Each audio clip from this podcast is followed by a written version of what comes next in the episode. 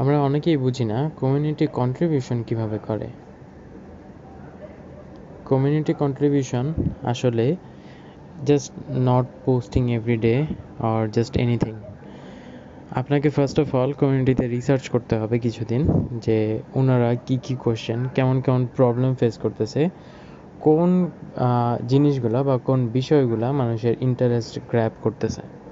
যখন আপনি ওই জিনিসগুলো আইডেন্টিফাই করতে সক্ষম হবেন, তখন অটোমেটিক্যালি আপনি প্রবলেম সলভিং কন্টেন্ট জেনারেট করতে পারবেন। And if you are not posting anything that is solving any problem then আপনার পোস্ট কেউ দেখবে না। আর দেখলেও নেক্সট টাইম আপনার পোস্ট দেখলে ইগনোর করবে। তো সবচেয়ে বেস্ট ওয়ে হলো, আপনি মানুষের প্রবলেমগুলো ফাইন্ড করেন, তাদের সাথে ইন্টারাক্ট করেন, তাদের প্রবলেমের সলভগুলো কমেন্টে দেন, তাদেরকে জেনুইনলি হেল্প করতে ট্রাই করেন, একদম প্রবলেমটা সলভ হওয়া পর্যন্ত।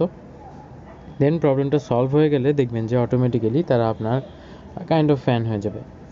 অ্যান্ড যখন আপনি নেক্সট টাইম পোস্ট দিবেন, তারা ওই পোস্টটা খেয়াল করবে অ্যান্ড দেখবে। And if they share that is great if they don't share then it's not an issue just keep posting and গ্রুপগুলোতে আপনি অ্যাক্টিভ থাকলে আপনার অ্যাক্টিভিটিস মানুষের চোখে পড়বে। অ্যান্ড আপনার দেখবেন যে অটোমেটিক্যালি একটা অডিয়েন্স বেস ক্রিয়েট হয়ে যাবে। যেটা আপনাকে আপনার অন্যান্য ইনিশিয়েটিভগুলোতে অনেক হেল্প করবে। সো এটা একটা ছোট আইডিয়া ছিল। ইনশাল্লাহ কথা হবে নেক্সট আইডিয়ার ব্যাপারে। বেস্ট অফ লাক অ্যান্ড আল্লাহ হাফেজ।